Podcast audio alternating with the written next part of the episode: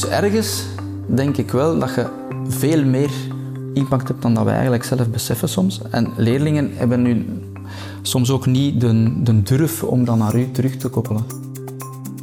Hallo en welkom bij Buiten de Krijtlijnen. Mijn naam is Rinke van Hoek en dit is uw podcast over onderwijs.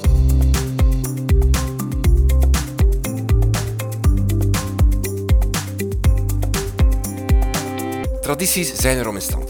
Elk jaar verkiest klasse zijn leraar van het jaar. Na Arvid de Munk en Hanne Roosjes was dit jaar aan Sven Arijs om deze eer te beurt te vallen. Sven is leraar hout aan het Oscar Romero College in Dendermonde. Want dit jaar viel de invalshoek voor leerkracht van het jaar op praktijkleerkrachten. Sven werd gekozen uit niet minder dan 18.000 nominaties. Sven werd massaal genomineerd door zijn collega's omdat hij een echte stielman is die alle vragen van alle leerlingen kan beantwoorden. Die hen de drive geeft om met hem te werken, hen stimuleert om te groeien. Hij gelooft echt in zijn leerlingen en is daarom een verdiende leraar van het jaar. In deze podcast hoor je zijn verhaal. Van hoe hij in het onderwijs is gerold, wat hem drijft om zijn job zo gedreven te doen en hoe hij van zijn leerlingen echte, absoluut topvakmannen maakt. Sven Arijs.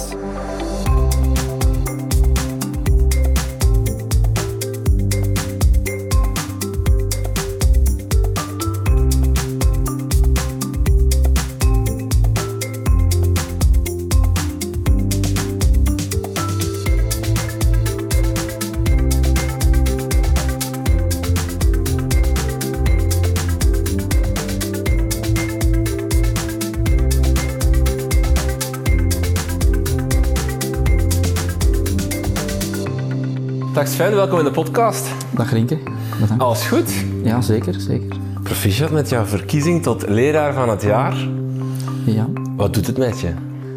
heel speciaal. ehm, vooral eh, dat je merkt dat zoveel mensen eh, over u dingen hebben ingediend waarvan dat je eigenlijk niet weet dat ze dat ondertussen aan het doen zijn. Vooral leerlingen, collega's. Ja, dat is wel, eh, dat pakt u wel op die moment. Want was je op de hoogte dat dat, dat ging gebeuren? Wanneer ben je betrokken zelf in het proces? Ehm, vanaf dat je eigenlijk ehm, bij de laatste 50 bent, dan, dan wordt eigenlijk uw directie op de hoogte gebracht ook. En dan ehm, ja, wordt dan naar u toe ook gecommuniceerd. Je krijgt dan een pakketje van klassen waarin dat dan eh, een en andere gadgets wil zitten. Dat is heel leuk.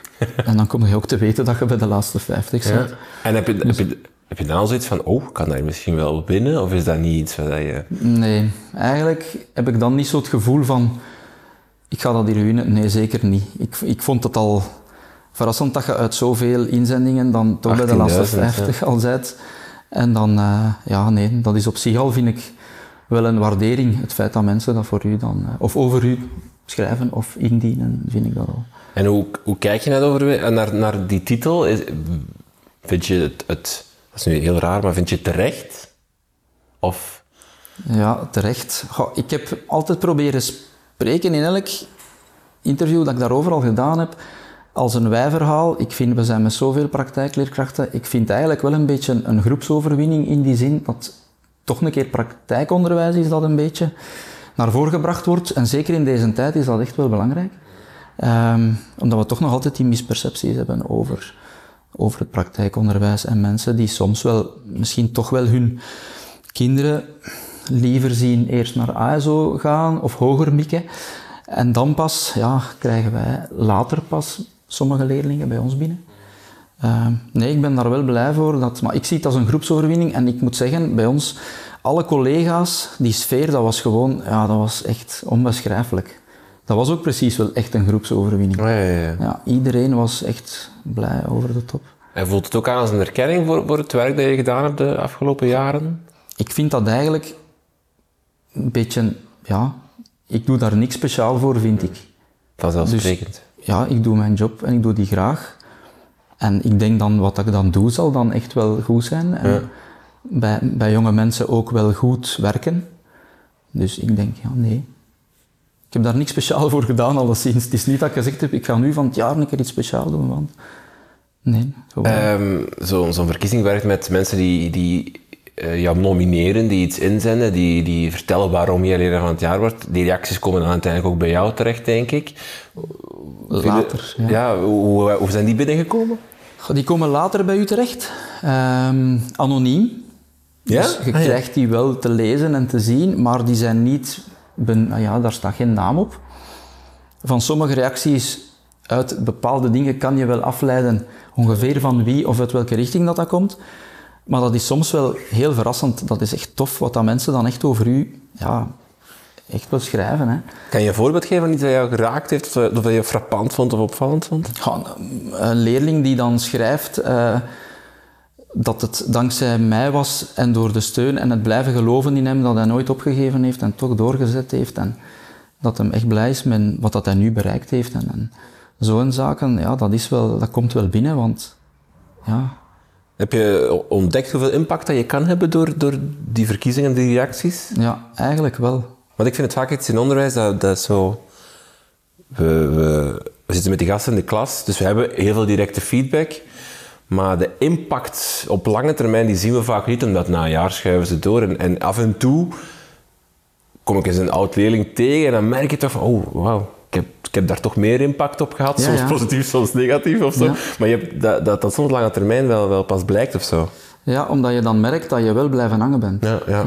Je bent ergens blijven plakken bij die leerling en hij komt u dan tegen en dan zegt hij van, oh, dat of Of die leerling heeft even tijd nodig gehad ook om door te van ja, het feit dat ik toen op die... Ik heb het omgekeerd ook al meegemaakt. Dat toch een leerling die dan ja, zijn, zijn schoolse zaken iets vroeger moeten afbreken heeft door omstandigheden, die dan achteraf u ook wel tegenkomt en toch nog u aanspreekt en zegt van ja, had eigenlijk wel gelijk. Hè. Toen, zo, ook die toch wel nog erkennen ook dat er... eh, dus ergens denk ik wel dat je veel meer impact hebt dan dat wij eigenlijk zelf beseffen soms. En leerlingen hebben nu soms ook niet de, de durf om dat naar u terug te koppelen. Eh, ik ben zelf iemand die heel veel feedback vraagt aan mijn leerlingen wel.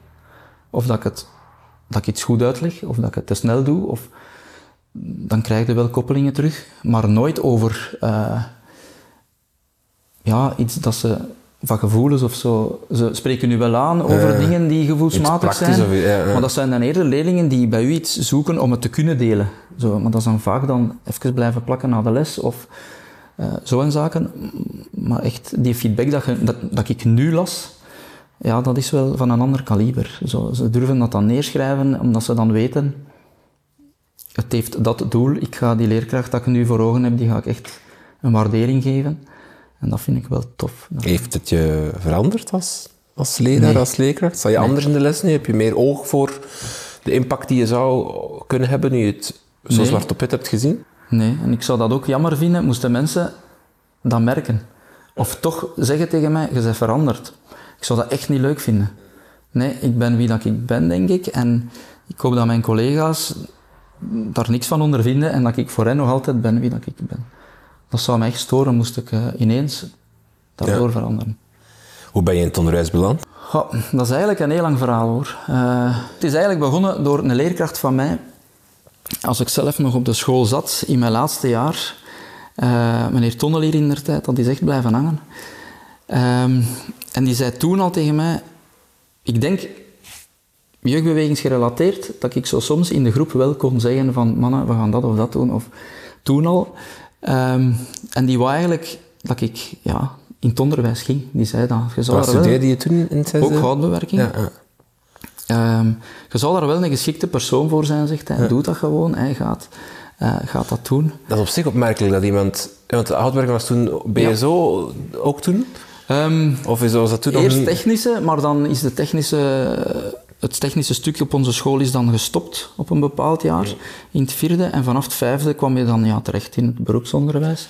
Op zich opmerkelijk dat een leerkracht tegen een leerling BSO zegt. Allee, het feit dat het opmerkelijk is, Ja. is ook opmerkelijk. En daar kunnen we het dan ook nog over hebben. Maar dat hij zegt van, jij zou in het onderwijs moeten gaan. In de richting houtbewerking. Ja, zeker in zich- die tijd toen ja, al. ja, toen wel, zeker. Maar ik heb dat toen niet opgenomen. Eh, ik heb van hem dan wel mijn eerste werk gekregen. Mijn eerste werkgever via hem, dat was dan van een persoon die kaartje achtergelaten had bij hem op de open deurdag. En die had toen gezegd van, eh, als die leerling afstudeert, die mag direct bij mij beginnen op basis van wat ik hier zie. Ja. Ah, ja, ja. En dan heb ik op de proclamatie van die leerkracht dan dat kaartje gekregen. En ik ben effectief ook bij die werkgever gestart. Ik heb daar dan eh, een zestal jaar gewerkt. Dat is er op zich... Ik vind dat echt heel mooi. Ja. Zo, zo dat, echt wel speciaal. Want ik weet nog goed, als ik daar dan uh, mij ging aanbieden bij die meneer, uh, toen, dat was in Morsel, tegen Aalst. En ik ging me daar dan aanbieden en ik zei van, ik kan eigenlijk wel direct beginnen. Ik wil in juli wel beginnen direct, dat is geen probleem. En toen zei hij tegen mij, nee, nee, zegt hij, je begint in september. Geniet nog van die twee maanden vakantie, want het is de laatste keer dat je dat gaat meemaken. Ja, wist hij toen veel, dat ik nu ook in het onderwijs zit. ja, ja, ja. ik maak ze terug mee. Maar die wou echt dat ik effectief daarvan nog vakantie pakte, nog een keer genoten, want hij zegt, het is heel lang te werken. Dat vond ik wel super, dat iemand dat ook zei, want ja, het is toch iemand dat op zoek is naar werkkrachten, maar toch gaf hij die een tijd om dat te doen. En dan ben ik effectief daar in september begonnen. En uh, ik heb daar een zestal jaar gewerkt. En dat was algemene houtbewerking. Van in de kelder tot op het dak. Alles ertussen. Uh, ik heb daar heel veel geleerd. En daarna ben ik uh, eigenlijk in de schrijnwerkerij begonnen. Bij de NMBS toen. Op prototypes. Dus eigenlijk rijtuigen maken op delen van rijtuigen die eigenlijk nog niet bestaan, hè, die, die echt wel ontwikkelen. En dan rijtuigen toen, dat waren echt speciale projecten. Ik heb zelfs nog een parket gelegd in, uh, in een bar dancing, zo dat achter een skitrein hangt en zo. Uh, echt, echt van die zaken, dat was echt wel, echt wel tof werk. ik werkte daar in het begin samen met, met iemand van Brugge. Wij verstonden elkaar niet de eerste weken. was echt... dus dat was wel... Het was, wel, was, top, het was ook wel heel tof. Ja, ja. Maar ik, heb, ik kreeg dan op een gegeven moment...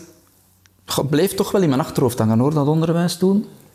Toch naar aanleiding nog altijd van die leerkracht zo. En dan ondertussen op die werken ook met mensen in contact gekomen die dan ook vertrokken naar het onderwijs. Dat heb ik ook nog meegemaakt. En dan begon dat ook terug te kribbelen. Maar je durft zo niet echt die stap zetten, want ja, je geeft dan een job op om in iets in te stappen waar dat je eigenlijk op die moment nog niet van weet, gaat dat dan echt wel mijn ding zijn. Ik moest ook mijn pedagogische bekwaamheid nog gaan halen, want ja, ik was wel... Ik, ik had die niet, dus ik heb die moeten halen in avondonderwijs. Ik heb daarvoor twee jaar en een half... Uh, soms het ene jaar drie avonden en zaterdag voormiddag. Dus dat was wel pittig. Mijn dochter was dan ook net geboren. Dus mijn vrouw, ja, ik ben haar daar heel dankbaar voor, dat die eigenlijk met twee kindjes thuis zat. Uh, mijn pas geboren ook. Want uh, kan je even, op je 24e ben je bij de NWS ongeveer dan? Dus 18, ben, 6 jaar? Ik ben op mijn 24 uh, iets, iets daarvoor net, zo net voor mijn 24. En hoe lang werk je dan daar?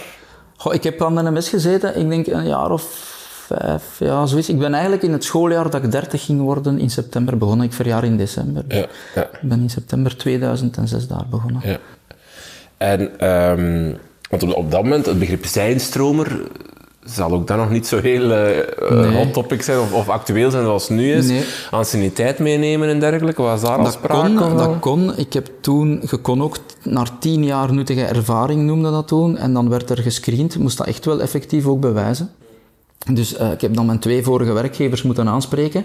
Die moesten dan ergens ja, een soort van uh, dossier invullen en in verklaren met wat dat je allemaal in aanraking gekomen waart binnen de stiel.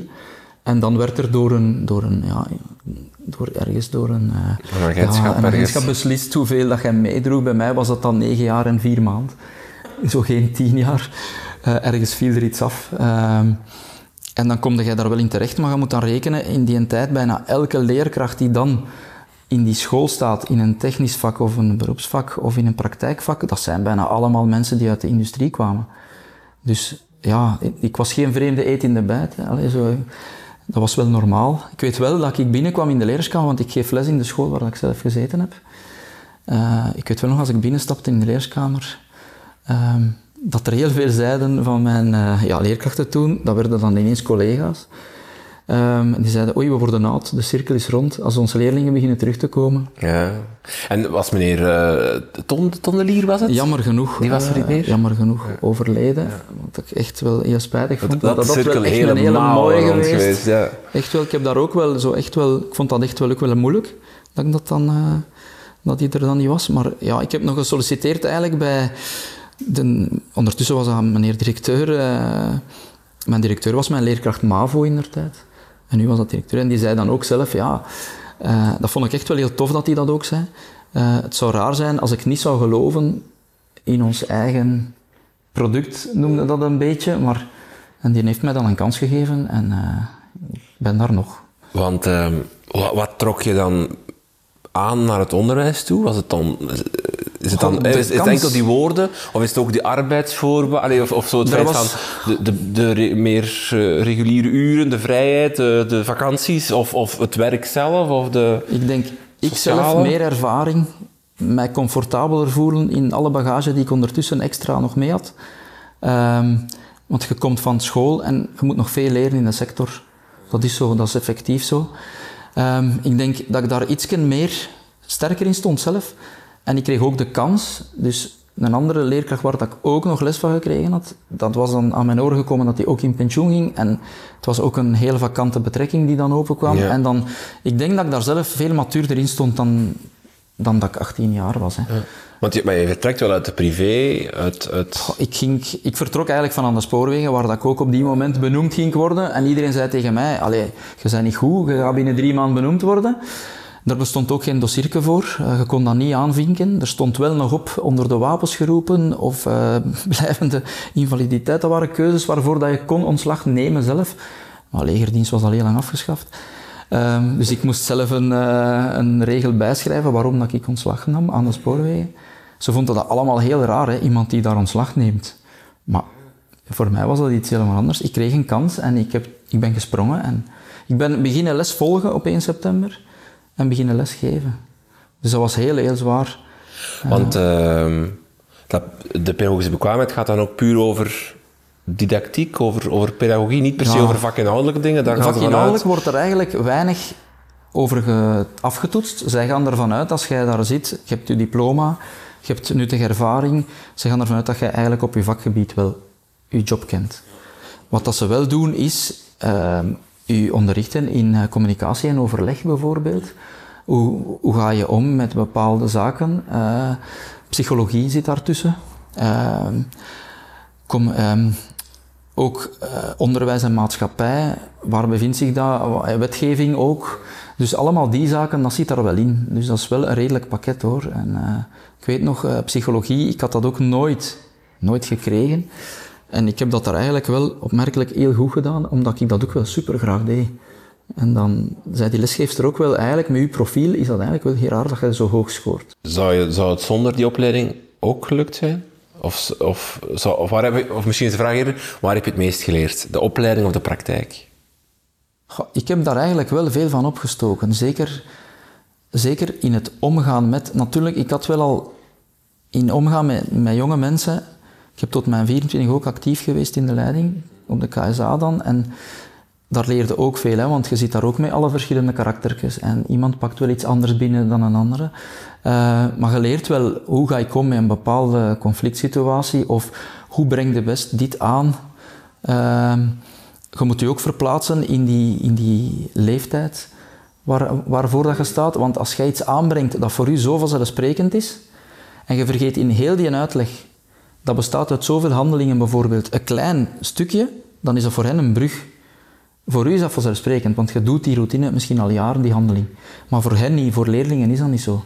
Dus dat klein stukje informatie dat jij dan niet geeft, dat is voor hen een brug. En het is daarom net dat ik geleerd heb eigenlijk, door in die tweede graad te staan, aan de instap van onze richting, om heel vaak aan hen gaan af te toetsen, zelf als leerkracht, is duidelijk. Ga ik te snel? Waar, waar vind jij nu dat er verbetering kan zijn, ook voor mij? Zo, want ja, voor mij is zo vanzelfsprekend, hè, die handelingen. Ik begon op een gegeven moment ook te demonstreren met rechts- en linkshandig. En dan stond de leerlingen daar versteld van, meneer, maar je zegt je toch rechtshandig? Ik zeg, ja, maar we, zijn ook, we zitten ook met linkshandige leerlingen. En ik demonstreerde sommige zaken, omdat dat wel belangrijk was, dat die ook zagen van, ah, met die zaag, want alle gereedschappen, nu al, of nog wel, alles is bijna gebaseerd op rechtshandigen. En om toch maar aan te tonen, het kan, maar pak het iets anders aan. En dat was voor sommigen was dat wel iets van, oké, ja, hij had daar toch rekening mee. Plaatst ook niet, zet u ook niet aan die kant van de bank, want dan gaat de stoten tegen uw collega aan die bank. Zet jij u daar en pak het zo aan. Dat zijn zo van die zaken wel uh, Heb je tijdens de opleiding gemerkt dat uh, de pedagogie of de didactiek voor praktijkleerkracht anders is dan die voor bij ons spreken iemand die een, een, eh, Nederlands geen taalvak heeft of, of een geschiedenis een zaakvak heeft, dat daar veel verschil op zit? Of eigenlijk net niet, dat het op zich de principes eigenlijk wel hetzelfde blijven? De grote lijnen wel, maar wij, wij brengen ook veel meer tijd door hè, met groepen dan iemand die ja, één uur of twee uur vakken geeft. Uh, wij moeten soms wel pedagogisch even switchen naar iets anders voor leerlingen, omdat dat anders te groot wordt, dat pakket. En dan ja, begin je te zien dat die aandacht verzwakt. Of... Dus wij schakelen wel af en toe zo, ook tussen bepaalde lesvormen en toch wel om het uh, behapbaar te maken.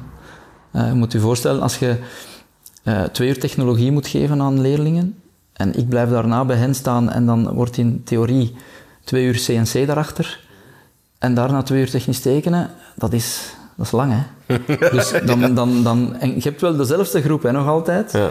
Dus dat is al dus zes dag dat jij zes uur dezelfde leerlingen hebt, is, oh is geen uitzondering. Nee, nee, nee, nee, Vroeger zelfs nog, soms praktijk, zeven uur. En wat... wat um, dat is veel.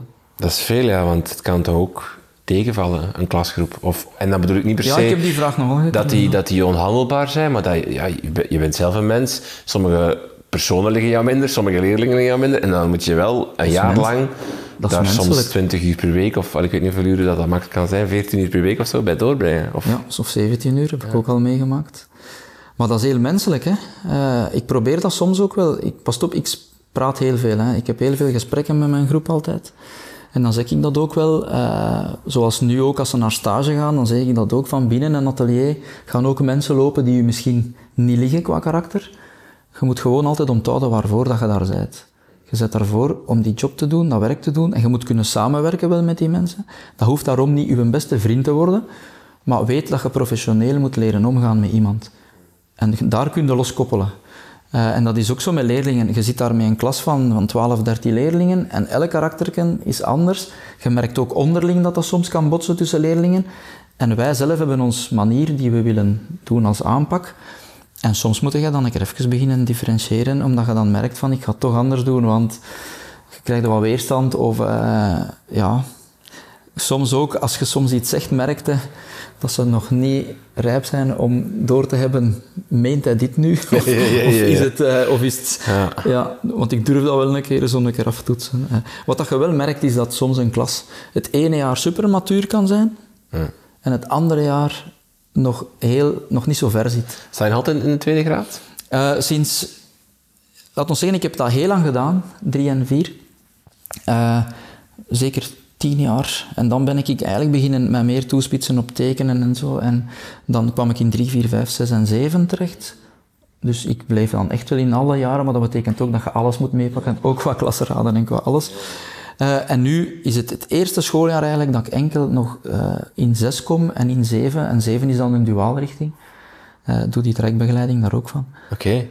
Dus dat is ook wel, we hebben dat vorig jaar opgestart, dus dat was wel uitdagend. Dus de koppeling naar de, ja, met de bedrijven. Hoeveel uren geef jij les in de week? Ik zit nu op 25. Ja, want dat is ook iets, praktijkleerkrachten geven meer uren, hè? Ja, maar omdat ik... Ik zit met CNC, dat valt dan onder, onder, onder uh, eh, 21ste, omdat dat een theoriegedeelte is. Mijn tekenen valt daar dan ook nog onder. Uh, maar ik geef wel meer praktijk nu dan, dan, dan de voorgaande jaren, omdat ik, dat tekenen is nu naar andere collega's gegaan. Wat dat op zich wel goed is. Uh, maar ik geef nu 25 uur, maar ik doe er veel meer. Mijn vrouw zegt soms, je zou in de privé moeten gaan werken, dan wordt elk uur betaald. Ja, want wat doe, wat doe je meer dan? Goh, ja, als jij stagebezoeken gaat doen, um, ik heb nu contacten die liggen tot in Melle. Dat zijn enkele verplaatsingen van 55 minuten. Dus dan weet jij ook al, als je dan, je krijgt per twee leerlingen een uur.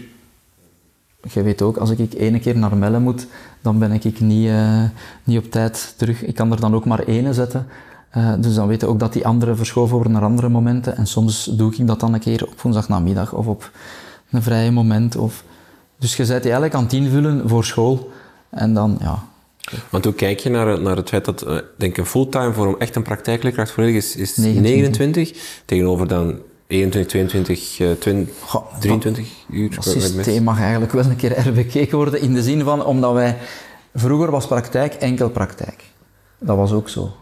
Mijn, mijn leerkrachten die gaven enkel nog praktijk. Maar als je dat nu ziet, wij hebben niet naar... Uh, een uitgeverij te gaan, uh, Pelkmans, en bijvoorbeeld, ik noem nu maar één, misschien mag ik dat niet doen, ja, maar ik weet niet. Maar wij, hebben daar geen, wij, wij kunnen daar geen cursus gaan afhalen. Dat kunnen sommige algemene vakken wel. Hm. Wij niet, wij moeten dat zelf opstellen, het leerplan gaan extraheren en dan zelf in cursus schieten. En, hm. uh, een leerlijn zelf ook bepalen. Alleen, een leerlijn moet je ook zelf bepalen. Ja, dus ja wij moeten dat echt zelf doen. En dat is allemaal bijkomstig. En dat doe je niet terwijl dat je die 29 uur voor je klasgroep staat. Dat doe je s'avonds. En in overleg met collega's en in vakvergaderingen. En dat zijn allemaal extra momenten dat erbij komen. En om duur wordt 29, 32 en 36 en 40. En dat gebeurt hoor. Ja, ja. En dat wordt niet gezien. En dat is het jammer, want die 29 uur dan, die moet rekenen, wij zijn ook veel technologischer geworden dan vroeger. Uh, wij hebben veel meer bijscholingen te doen om bij te blijven op vlak van digitalisering en CNC en dergelijke zaken. Dat we die opleidingen ja, bewust leggen, soms in vrije momenten of na de lesuren, want anders moet jij je veel te lang laten vervangen. En dan zitten daar, wij zijn niet dik gezaaid als praktijkleerkrachten, wij kunnen niet iemand van algemene vakken, wij kunnen dat daar niet van verlangen dat die vier uur in ons praktijkzaal komt overnemen. Als ik het hoor, is eigenlijk het, het beroep van praktijkleerkracht is complexer geworden ja. doorheen de jaren, waarbij het vroeger gewoon de praktijk was op zich in vertalen een beetje meer recht toe recht aan. Nu wordt er ook meer verwacht, denk ik, van een leerkracht, naar, naar zorg toe, naar, naar inclusie toe, naar, naar overleg toe, naar, naar, naar was minder vernieuwing, hè? Ja, en minder dus... vernieuwing, meer bijscholen. Dat in 21 uur ja, veel moeilijker zijn geworden dan vroeger om, om te doen. Ja. eigenlijk zou dat leuker zijn, moest dat minder uren zijn, maar één leerkracht meer dan. Of, maar dat er toch tijd is om, om die zaken extra erbij te kunnen doen. Want nu, ja, het is altijd plus plus. En ik weet nog, als ik daar begon, dan werden er nog oefeningen gemaakt die ik kende. Van, van, van vroeger nog, maar dat kan nu echt niet meer ja, het leerplan vernieuwt ook sneller. Uh, er wordt ook meer verwacht. Als je dat ziet, wat er vereist wordt in de sectoren, dan moet je mee. Je moet echt machinaal moeten we ook versnellen. Uh, wat dat vroeger in handvaardigheden stak, is sterk verminderd. Dat verdwijnt niet, want dat moet wel nog blijven natuurlijk. Maar ja, sommige verbindingen zijn nu echt wel met handgereedschappen, machinaal dan. Dat gaat allemaal veel sneller ook. Hè. Maakt het ook het uh, logistiek van, van zo'n les veel moeilijker? Allee, als in, ik ga super cliché spreken, maar bij ons spreken vroeger kon je met hout, met een zaag en een hamer en een spijker er al komen. Nu moet je de nieuwste machines hebben en... en, ja. en... Naar leermiddelen toe is dat, is ja. dat... Ja, qua financiën is dat veel duurder geworden ook. Hè. Ja, en nu, ja, de laatste jaren ook de grondstoffen zelfs. Uh, dat houdt in dat je zelf soms moet inventief gaan worden wat ga ik maken met mijn leerlingen? Dat het ook financieel draagbaar is, maar toch niet afdoet aan wat dat verlangd wordt. Uh, we hebben dat vooral gemerkt in uh, eindproeven. Vroeger lieten wij echt individuele eindproeven maken door leerlingen, maar dan, ja, je ziet ook met de thuissituatie van bepaalde leerlingen, niet iedereen kan daar evenveel geld gaan aan spenderen, wat dat een realiteit is. En dan vonden wij dat zo echt niet meer eigenlijk, dat we dat vroegen. En dan zijn wij beginnen gaan naar zelf zelf oefeningen voor te stellen, die binnen school bruikbaar waren, of die dan... Hè, ze mochten nog zelf iets doen, maar dan moesten we, moesten we echt willen weten dat dat kon. Uh, wij wilden het niet meer zo verplicht opleggen. Om mensen ook niet te gaan dwingen om daar met hun budget te gaan geld gaan uitgeven, zeker niet met die kostprijzen die dan zo ver gestegen waren. Uh, en dat werkt wel. Als je die vrijheid begint te geven, merk, want dat is ook een angst hè, voor leerlingen. Die weten ook dat die eindproef er toen aankwam. En de ene kan dan een heel groot werkstuk gaan maken en iemand anders ja, kan dan maar iets klein gaan maken. En dan is dat eigenlijk zo'n beetje naar buiten komen met wat maar kan soms. Wat kan, ja, ja, ja. Dus we, we moesten daar ook voorzichtig mee zijn, vond ik. Hoe lang geef je nu al les? Nu mijn negentiende schooljaar. Ja. Hoe heb je het uh, publiek zien veranderen wat je aan les geeft? Um, ja, verandering is er sowieso. Uh, iets meer rechtuit. Zo, ik noem dat soms wel Nederlandse mentaliteit. Mm. Die durven dat ook. Hè. Zo echt wel. Maar ik heb daar eigenlijk niet zozeer probleem mee, want ik zeg altijd, ik ga mijn mening zeggen, jullie mogen dat ook, maar we zeggen ze wel beleefd. Iedereen mag een mening hebben, ja, zeker en vast. Maar het is niet wat dat ze zeggen is vaak fout, maar hoe. En dat probeer ik hen wel bij te brengen. Dus ze mogen alles zeggen, maar het is het hoe. Allee, waarom, allee, het waarop dat ze het zeggen. Uh, maar er is verandering, hè. zeker ook wel in goh, voorbereiding soms. Ze nemen dat iets minder nauw, ze verwachten vaak dat er al meer gebeurt voor hen. Uh, we hebben ook in der tijd ja, de examens dan wat zien verminderen in uh, beroepsonderwijs. Dus dat maakt ook dat ze minder grote pakketten kunnen studeren. Dat merken wij ook wel. Um, ja, moet zo iets meer voorbereid worden, vind ik, voor, voor, voor hen. Hm. En uh, naar oriëntering toe, zie je, voel je dat, er, dat je minder leerlingen hebt die ervoor kiezen om, om in houtbewerking te zitten? Of niet? Of, alleen? Nee, twee groepen wel, hè, natuurlijk. De groep die er echt voor kiest, waar dat ze thuis achter staan. Die het kiezen omdat ze het echt willen worden. Ze willen met hun handen werken, ze willen echt met hout iets gaan doen. Um, ook soms gebaseerd op een, op een voorbeeldfiguur binnen de familie of zo. Of dat mag allemaal, dat is wel tof. Um, en dat zijn dan de leerlingen die het eigenlijk heel goed doorlopen. Die zijn altijd gemotiveerd. Um, die willen dat echt goed doen. En dan hebben we de groep die door omstandigheden later instroomt. Of soms afgeremd wordt om toch eerst de hogere ja, of toch gepusht worden, toch wel gepusht worden van thuis uit, van ga eerst maar dat proberen. En die stromen dan veel later in. Die missen dan soms twee basisjaren, drie en vier, en die komen maar in het vijfde bij ons terecht. En dan maakt het soms moeilijk. Hè. Dan verwachten daar eigenlijk van de leerling dat hij, ja, niet 100%, maar 150%, want die heeft eigenlijk twee jaar bagage. Kan dat eigenlijk in, in, in zo'n praktijkrichting als hout, dat je, dat je dan twee jaar... Allee, ja, bij kennis is dat natuurlijk ook, dat bouwt allemaal op, maar bij praktijk is er letterlijk een, een een fysieke um, barrière. Als, in, als jij zegt, uh, doe nu dit, en die persoon heeft dat in het vierde of het derde niet geleerd, dan kan hij dat ook niet doen. Allee, dan kan hij niet beginnen aan de les daarvoor. Nee, terwijl... dat moeten wij heel goed, uh, ja, heel goed bespreken eigenlijk ook soms. En ook soms toelatingsklasseraad natuurlijk, omdat we dat echt goed moeten aftoetsen. Uh, voor ons is dat heel moeilijk, hè? want wij weten van leerling die uit derde komt, uit vierde komt, hoe ver staat hij machinaal, hoe ver staat hij...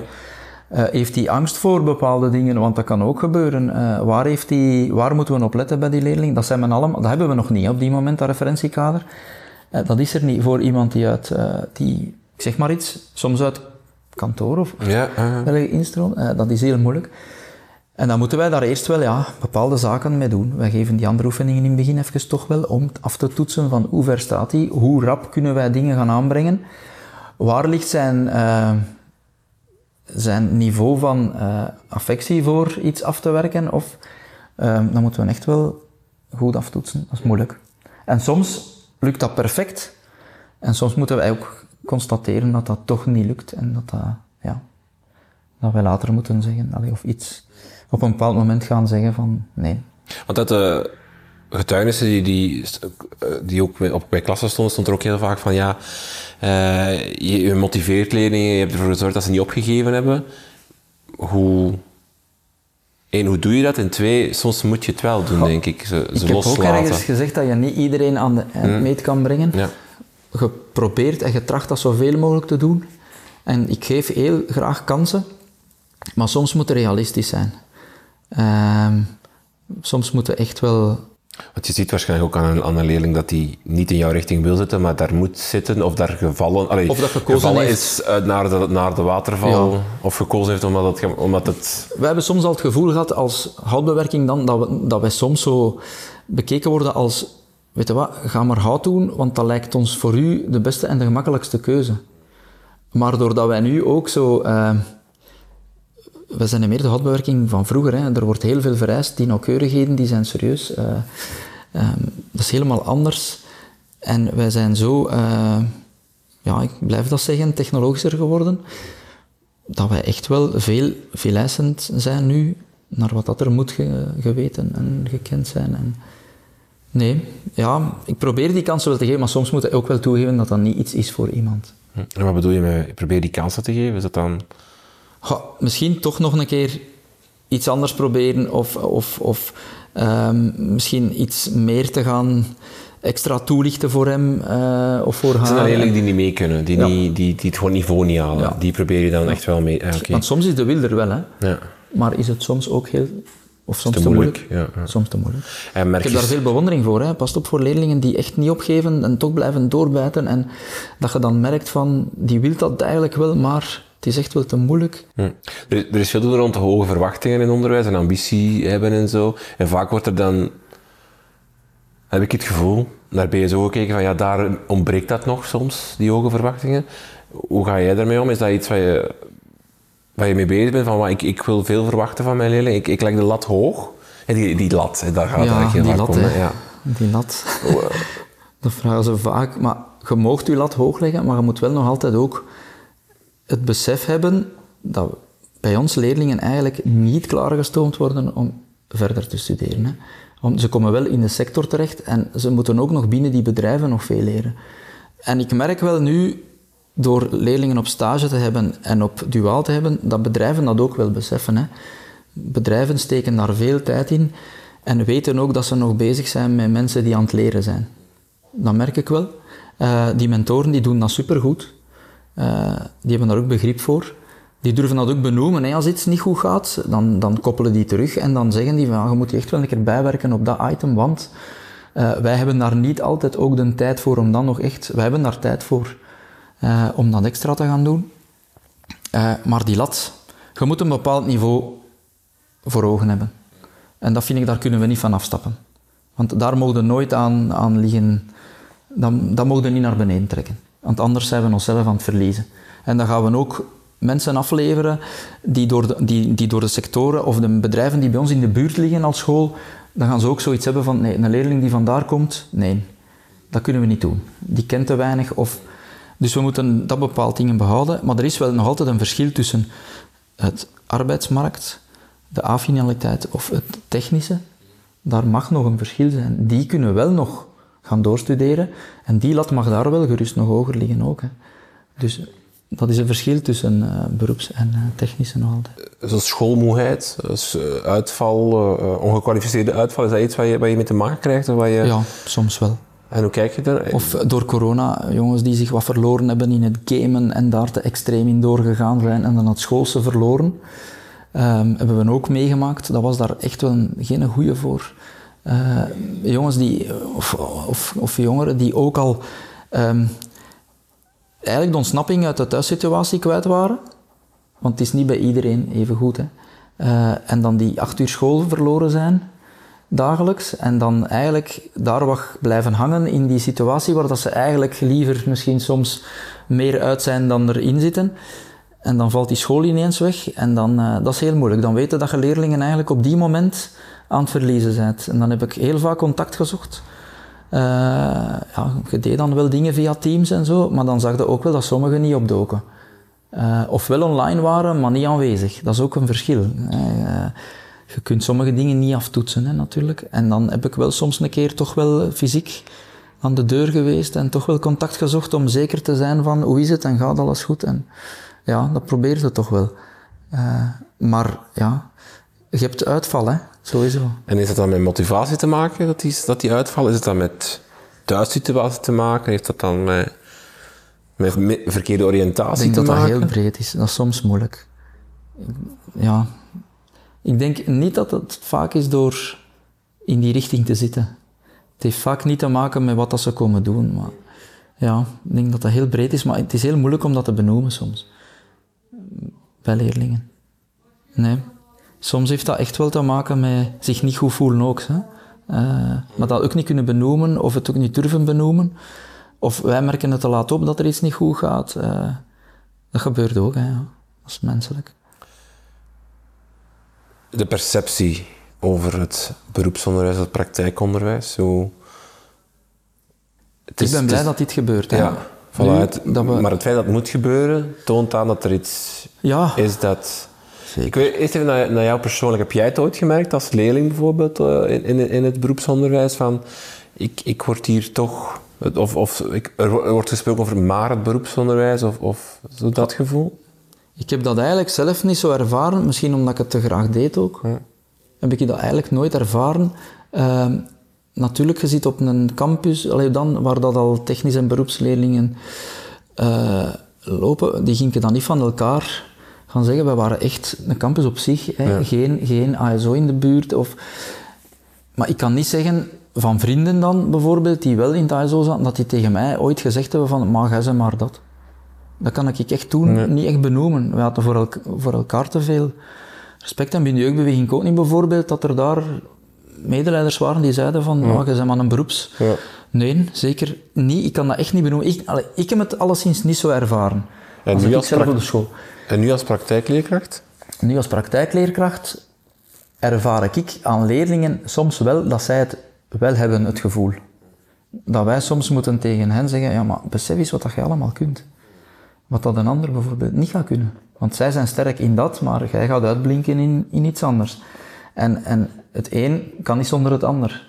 Ehm, maar soms merkte ook wel, nog altijd, op, op een oudercontact of zo, dat dat voor ouders soms moeilijk was. Ze benoemen dat ook wel. Want ja, hij zat ooit wel daar en nu zit hem hier maar. Uh, ja, ik vind dat dan een moeilijke en ik probeer dat dan ook wat, wat te kaderen, maar zie eens wat dat hij wel kan. Had hij ooit verwacht al op dit punt, vraag dan soms aan ouders van, kijk, hij zit nu in een derde jaar, zie eens wat dat hij al kan. En dan staan ze daar ook soms versteld van. Uh, ja, het is, het is moeilijk. Het is, het is diep geworteld ergens. Hè? Allee, ik, ik, ik, heb nog een tijdje lesgegeven in de B-stroom, in, in, de eerste graad, en hoe vaak dat ik daar niet de repliek kreeg van meneer, weet je wel, maar B-stroom, wij kunnen dat niet. Hè? Wij zijn dat maar. Hè? Ja, zo, Zo, en dan zijn die gasten 12, 13, 14 jaar. Dat is, dat is heavy, hè? Ja, wel, maar dat, dat, toont aan dat het, een soort van diep gewortelde structuur is. ze krijgen dat waarschijnlijk te horen. Die onbewust ook inderdaad... Dat ze, dat in hun omgeving, hè? Ja, wel, maar dat is... Meer dan vroeger. En dan, Heb je een idee hoe dat we dat kunnen keren? Of hoe dat we dat... nee. ik, heb die vraag nogal gekregen, ja, maar hoe kunnen we dat keren? Ja, nee, nee, ja, dat is een moeilijke. Het is niet dat ik zomaar even nu kan zeggen van mensen, kom aan. Is het onbekend op moment ook? Als in van ja, ik ga, ik ga, eerlijk zijn, ik sta op een middenschool, dus wij, wij hebben sowieso geen praktijkafdelingen en dergelijke, maar wij, kennen ook niets van die wereld. Wij, wij, wij weten, eh, zo wat jij nu net vertelt, van ja, het is, het is, het is een heel technisch beroep geworden, of het is, het is een heel, heel technologisch beroep natuurlijk dan. Het is, het is ook voor ons heel moeilijk om zonder, uh, zonder werkboeken te werken, en het is heel veel werk. Dat, dat, ja, dat, is, dat komt allemaal niet bij ons. Uh, de stielmannenwereld is ook zo'n wereld die, die, die misschien ook... Ja, dat wordt nog aanzien zoals precies. En ik denk ook dat dat komt omdat er door de tekorten dat er nu zijn op de arbeidsmarkt, we hebben ook een grote instroom natuurlijk van buitenland. En daar is die scholing nog altijd niet zo hoog als hier. Die verloning ligt ook een beetje anders en zo. En mensen beginnen dat misschien daardoor te aanzien als iets minder waardig. Maar ik weet niet of ik dat dan juist benoem. Heeft dat ermee te maken? Ik weet het niet goed. Ik heb onlangs een verhaal gehoord van een mama. Ik vond dat zo mooi dat die zei van, mijn zoon komt uit het ASO is terechtgekomen in technisch, in het beroeps nu. En als ik dat zie, hoe dat hij zich hier nu voelt binnen die klasgroepen, dat is één grote groep, dat zijn vrienden. En in het ASO werd hij gepest en werd hij geplaagd omdat hij daar wat onderaan de dingen bengelde. Hij was eigenlijk het onderaan van, van de ASO-klas.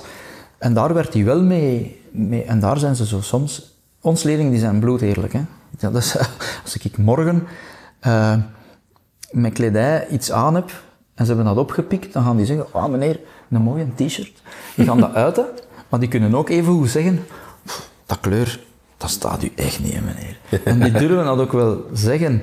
En ik denk soms, bij ons zijn ze zo eerlijk dat dat misschien, ja, die voelen dat heel anders aan, omdat ze dingen durven zeggen tegen elkaar. Ik weet het niet goed. Dat zo is er soms wel wat meer uh, dingen die niet benoemd worden, die wel leven, maar onderling, denk ik, tussen leerlingen ook. Heeft het ook te maken met het feit dat we zo in het zesde jaar of in het vijfde jaar over cognitieve vakken spreken om, om te gaan oriënteren. We kijken naar taal, Nederlands, uh, Frans, we kijken naar wiskunde. Hè, en, en, en, en, van daaruit dan, ah, hij is er allemaal goed in, oké, doe maar zo. Hij is er allemaal niet zo goed in, doe maar iets praktisch. Maar dat heeft de politiek ook wel een beetje zo toen in de kijker gezet van ze moeten meer algemene vakken gaan krijgen, want het niveau daalt te snel. En dan, dan hebben mensen wel zo, denk ik, ook wel een beeld gekregen daardoor van, ja, maar ja, als we ze dan zoveel uur in, in een praktijk gaan steken, dan gaan ze niet zo goed worden in die algemene vakken en dingen, en dan zijn het maar dat type leerling. Ehm, en dat is nu de fout, want nu zijn ze van ons wel uren praktijk aan het wegnemen. En wij hebben zoiets van, hey, oh mannen, wij zijn wel... Uiteindelijk zijn we nog altijd hoofdzakelijk bezig met doeners. En die moeten wel nu al veel, het pakket voor hen qua technologie is al groter geworden. Hè. Uh, ons leerlingen, die, die staan heel graag aan de werkbank, maar die zitten eigenlijk niet zo super graag achter een gewone schoolbank. Want je zei daarnet van, ja, we, bereiden ze voor op de arbeidsmarkt, niet op de, op de uh, verder studeren. Maar ik neem aan dat dat voor een andere soort van mindset moet je hebben, maar ook een andere lat die je moet halen. Namelijk, die moeten wel klaar zijn voor de arbeidsmarkt. Je kan geen halve afleveren. Je zou kunnen zeggen, een, uh, iemand die wiskunde wetenschap doet, die moet nog geen ingenieur zijn. Die kan daar dan nog eens zes jaar of vier jaar voor gaan studeren. Als hij nog hiaten in zijn wiskunde heeft, kan hij die nog de komende jaren opvolgen. Iemand die uh, uit houtbewerking komt en die wil gaan slag bij een schrijnwerkerij, ja, heel veel technische hiaten mag die niet hebben, want dan kan hij letterlijk op dag nee, één niet mee. Nee, die moet echt wel, zo, alle basiskennis vereisten, die moet hij echt wel op zak hebben. Maar waar dat ik dan over spreek, wat dat er zo nog binnen bedrijven, dat zijn echt zo van die specifieke zaken die, die echt wel te maken hebben ook met de niche waar dat bedrijf zich in bevindt of in gespecialiseerd heeft. En zo'n zaken, omdat het is zo breed, houtbewerking, dat wij niet alles tot in het diepste detail kunnen gaan, gaan... Maar als ze dan uren wegnemen van jouw praktijkvakken, dan komt toch die lat, die, of die, brede basis die je dan toch wil geven aan iemand die op uh, uh, 1 juli in de arbeidsmarkt gaat stappen, toch onder druk. Als je zegt van, we willen die algemene vorming groter maken. Ze dwingen ons om te versnellen. Ja. Om meer, hetzelfde te doen op minder uren. Hm. Maar dat werkt niet, omdat ja, je moet je leerlingen forceren op den duur. Hè. En wat vind je van het argument dat, dat je zou kunnen maken is van, je kijkt die algemene vakken, die zitten eigenlijk ook verweven in een praktijkvak. Als jij spreekt over als jij een instructie geeft, doe je dat in het Nederlands. Je gebruikt een bepaald vakjargon. Die leerlingen moeten daar op een bepaalde manier op reageren. Die moeten op een bepaalde manier ook hun product uiteindelijk voorstellen. Of, zit, daar, daar iets in van? Ik moet wel eerlijk zeggen dat ons algemene vakleerkrachten bij ons zo wel met ons wel bepaalde zaken voor hen willen nemen ook. Zo kostprijsberekeningen en die dergelijke zaken. Zoiets, dat, dat wordt wel al een keer... Er is al uh, samenwerking, ja. Ja, of zo dossieropbouw, die dingen. En dat is wel voor ons wel een leuke, dat die mensen dat dan ook al op zich nemen. Want zij moeten dan ook wel, zeker in 6 en 7 al, ja, hun eigen dossier gaan opstellen. En, en dat is wel goed. Omdat kunnen wij enkel kijken naar het technische ervan, naar de inhoud qua vakkennis, maar layout en, en, en taal, dan nemen die andere mensen dan op zich. En dat is voor ons wel een goeie, want wij zijn uiteindelijk geen taalleerkrachten. Wat dat wij wel proberen te letten is dat er, ja, er is nu wel een schroevendraaier, maar de tournavis bestaan niet meer. dus die zaken, hè, dat is eruit. Maar dan gaat die jongen, hè, dan komt hij in de sector terecht en die begint daar op stage te werken en het eerste dat hij daar doorgekrijgt is, pak die dat is wel zo soms. Maar het is toch wel misschien dat je inderdaad die, die um die druk op enerzijds meer algemene vorming, anderzijds willen we nog altijd sterke praktijk, praktijkmensen afleveren, dat je die misschien zo wel kan, kan ontluchten door die twee vakken niet meer los van elkaar te gaan zien, maar door daar een soort van symbiose door te maken van, van ja, ja. De, de raakvlakken te vinden tussen de twee. Ja, het moeilijke is natuurlijk te vinden in hoeveel tijd ga je dat onderbrengen. Of ja, waar gaat het daar of, of tot welk niveau gaat het die samenwerking doen? Want die mensen hebben natuurlijk ook een eigen pakket die ze erdoor moeten uh, krijgen en uh, moeten geven. Hè. Uh, wat dat we wel merken, dat is, ja, onze machines zijn veel digitaler geworden. de ene machine is Italiaanse origine, Duitse origine, ja. En dan ook de display soms. Hè. Soms is het deels in het Nederlands, maar soms popt er wel nog iets op in het Duits of, of in het Engels. En er is wel heel veel Engels, want gelijk het besturingssysteem voor ons, voor ons voor onze CNC ja, was veel, veel Engels ook. Ja, en dan... Neemt dat iets weg van... Maar Engels is... Ja. Nee, maar bijvoorbeeld, vroeger was... Het is bijna nu ook allemaal een computervak aan het worden of zo. Allee, snap je wat ik wil zeggen? Het is heel veel voor displays, voor schermen. Tekenen is, tekenen is digitaal geworden. Ja. Hè? Is, neemt dat iets weg voor, van de waarde? Allee, van, niet van de waarde, ik wil het juist uitdrukken. We doen het nog hè, met potlood, maar veel minder. En we, waarom? Ook om inzichten nog een keer zeker op schaal 1-1 een keer een detail of... het is toch minder handen? Maar ze zijn ook minder fijn daarin natuurlijk. Hè. Motorisch gezien zijn de leerlingen, als ik dat vergelijk met vroeger bij ons, wij tekenden met roodringpennetjes van 0,15 dat puntje. Als ik dat nu aan de meest, uh, meeste leerlingen zou geven, is dat puntje na twee lijnen kapot. Ja. Denk ik, omdat ze, ze zijn dat ook niet meer gewoon. Hè. Wij moesten op kalkpapier gaan tekenen. Oké, dat is passé, ik weet dat ook wel. Maar dat legde wel voor ons wel, wij waren misschien toch iets ja, fijner zo in die zin. Of, Ja, maar het het toch wel... staat ook in dat, dat sommige leerlingen, echt, de leerlingen die echt nu echt super plezant zijn om met zijn handen te werken en dat ook wil doen, dat die een beetje op zijn honger blijft zitten in de praktijkvakken meer en meer, omdat het allemaal zoveel meer computergestuurd wordt? Of Ja. voel je dat niet aan? Dat, dat, kunnen die ook nog daar hun ei in kwijt? In, in... Weet je wat je daaruit gehaald hebt? Ehm, vroeger tekenen op papier met potlood, dat was voor iedereen verschillend qua moeilijkheidsgraad en qua dingen en qua properheid van tekening. Een linkshandige wreef meer over zijn tekening dan een rechtshandige, bijvoorbeeld. Dus die zijn tekeningen waren vaak ook iets minder, die waren dan wat opengeveegd en zo. Maar dat maakte niet af aan de, aan de juistheid van de tekening. Maar de ene was daar veel nauwkeuriger in, in het afmeten dan de andere. En een fout maken, ja, dat wist je, dan moest je gaan uitgommen en dan bleef die indruk op je blad staan en dat bleef eigenlijk altijd wel een beetje merkbaar. Nu, met computertekenen, je kunt tien keer opnieuw beginnen, met twee muisklikken, en je fout is weg. En je eindding dat je instuurt, ja, dat is het eindresultaat. Maar dat is bij iedereen wel even proper. Want, ja... Het is, Die vegen hebben niet meer. hè? Nee, het is zo, het is, het is, het is niet meer op papier. En wat dat je ook niet meer hebt, is zo die kunstige vrijheid, noem ik dat dan. Ik heb ooit een leerling gehad en op een gegeven moment was ik dan rond aan het gaan in de klas. En eigenlijk was hij mij aan het tekenen. Met, met een karikatuur, met mijn haar mooi omhoog. ik heb die tekening nog. Ah, ja. En ik vond het zo goed dat, ik- dat ik eigenlijk zoiets had van... Oké, doe maar, maar nu gaan we even overschakelen terug naar de essentie. En daar is nog een veel mooier verhaal van. Mijn collega vroeger die zei ooit tegen een leerling... Ja, maar je bent hier niet om mannetjes te tekenen, je bent hier om technisch te tekenen. Daar gaat er niks mee bereiken met die mannetjes tekenen. En dat, die leerling tegen wie dat die dat toen gezegd heeft, dat is nu eigenlijk iemand die voor Studio 100 figuren snijdt en maakt en tekent, voor Tomorrowland en eh, voor grote carnavalskoppen maakt voor maakt. zijn job. En dus die doet dat er wel mee. Ja.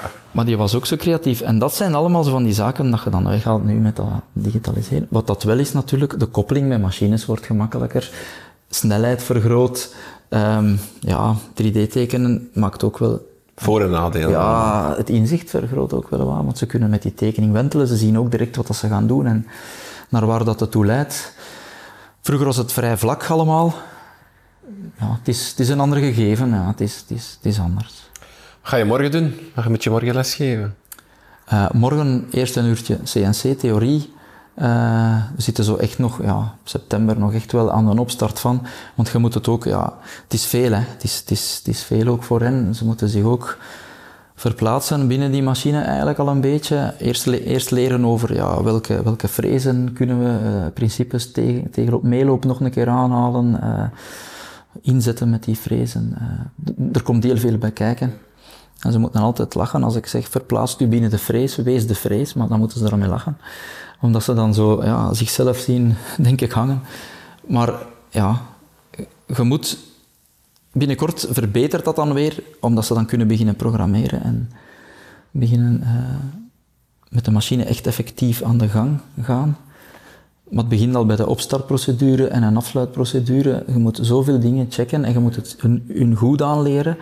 Eh, maar zij zijn echt graag bezig. Dus je merkt, morgen is theorie. Ze doen dat wel graag, omdat ze weten dat leidt tot binnenkort gaan we echt met die machine gaan werken.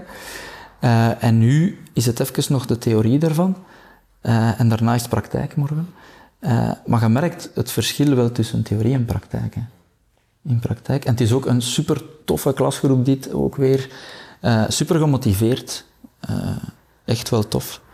Ja, ik heb echt altijd goesting zo, om Ah, met die mannen ja. te werken. Ja, dat is tof. Ja, ik Wat mag ik jou wensen voor het komend schooljaar? Dat ik nog meer goesting heb altijd. en dat ik denk ik niet verander, Ja? want dat is een angst. Ja, toch? En dat ik zo eh, voor die mannen en jongens en meisjes uh, te koer kan blijven betekenen wat ik nu beteken blijkbaar. En dat ik het zo mag blijven doen zeker. Oké, nog eens proficiat met je overwinning als leraar van het jaar. En heel veel dank voor dit gesprek. Dank u wel, graag gedaan.